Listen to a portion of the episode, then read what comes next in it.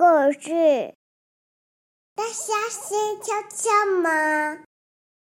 When Sadness is at Your Door by Eva Eland.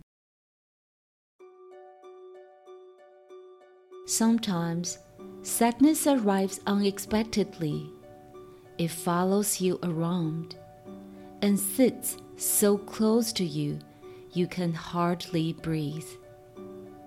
You can try to hide it but it feels like you become sadness yourself. Try not to be afraid of sadness. Give it a name. Listen to it. Ask where it comes from and what it needs. If you don't understand each other, just sit together and be quiet for a while. Find something that you both enjoy, like drawing, listening to music, or drinking hot chocolate. Maybe sadness doesn't like to stay inside. Try letting it out sometime. Go for the walk through the trees. You can listen to their sounds together.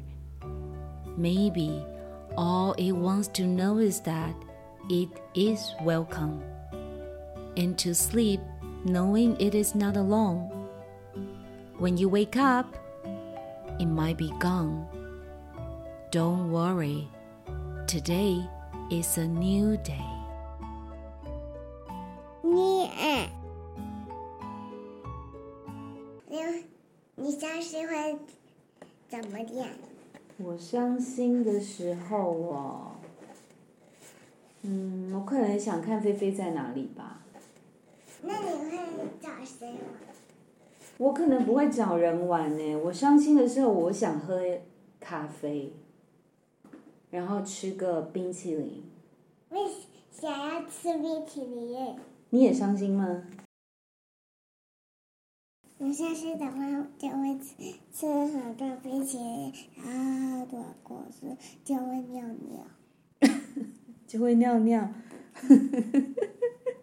说的也是。所以我们家伤心都没有来敲门过，对我们给他关起来，对，不让他进来。我们我们不理他。不理他也是一一个方式。我们把他关在门口嘛。嗯，对，但我们开门要出门穿鞋子的时候怎么办？他就要跟着一起穿鞋子，然后呢？然后我们就一起出门。可是这样他跟着我们，我们就很伤心哎。那我们都跟他说拜拜拜拜拜拜拜拜拜拜拜拜拜拜拜。哦，就跟他说拜拜，Go away, sadness。